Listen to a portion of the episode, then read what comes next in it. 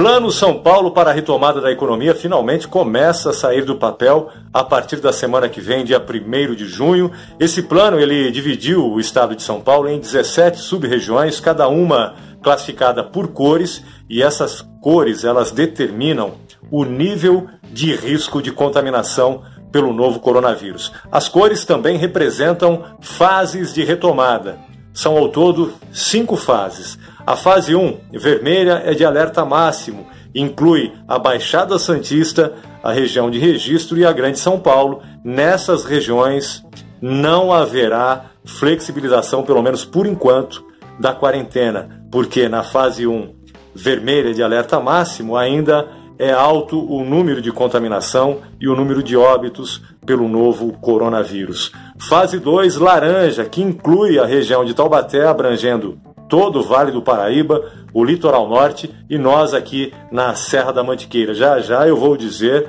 quais setores da economia poderão ser reabertos na fase 2 laranja a partir da semana que vem.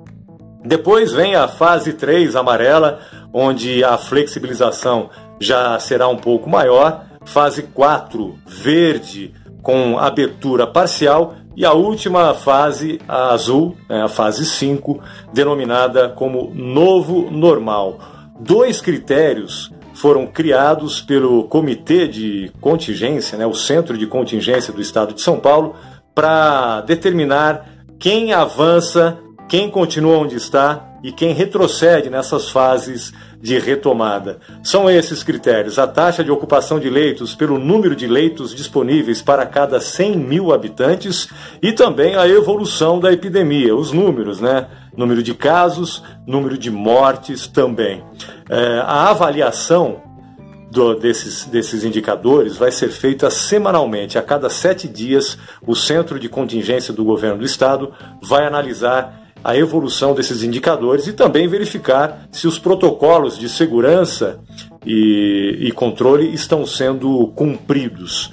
E após 14 dias, aí sim, as regiões elas avançam nessa, nesse plano de retomada ou permanecem onde estão, ou até retrocedem, dependendo aí da evolução da doença. Então vai ser assim, a cada 14 dias uma nova etapa será iniciada. A região de Taubaté, como eu disse, ela está na fase laranja, que prevê a liberação de alguns setores da economia. São eles: escritórios, imobiliárias, concessionárias, comércio e shopping centers. A fase 3, amarela, prevê a reabertura de restaurantes e similares, para a região aqui de Campos Jordão da Serra da Mantiqueira, que é uma região bastante turística, e também para o litoral norte, interessa muito né, é, é, essa etapa de reabertura de restaurantes e similares, porque não há a informação em nenhum momento no plano sobre hotéis, hotéis e pousadas, que estão fechados né, desde março, aqui em Campos do Jordão, desde o dia 20 de março, hotéis e pousadas estão completamente fechados. Então fica a expectativa para a reabertura de hotéis e pousadas juntamente com restaurantes e similares, cuja retomada está prevista apenas para a fase 3 amarela.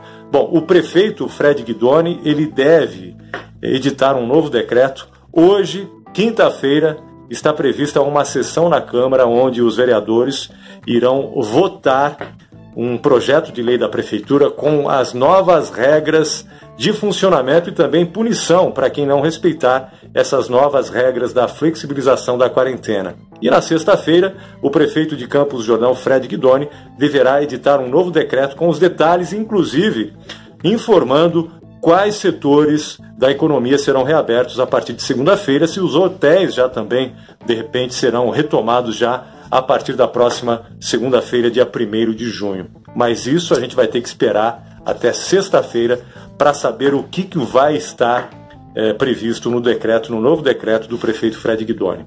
Ainda aqui sobre é, Campos Jordão, atualizando os números da Covid-19, subiu mais uma vez o número de casos positivos desta doença provocada pelo novo coronavírus. Até ontem eram 25 casos positivos, hoje são 30 casos positivos de Covid-19 em Campos Jordão. Desse total, 18 pessoas já se curaram, uma permanece hospitalizada e 10 estão sendo acompanhadas pelos agentes de saúde em isolamento domiciliar. Campos Jordão continua com uma morte confirmada de uma idosa e uma outra está ainda em investigação. E há também 42 casos suspeitos de Covid-19 aqui em Campos Jordão.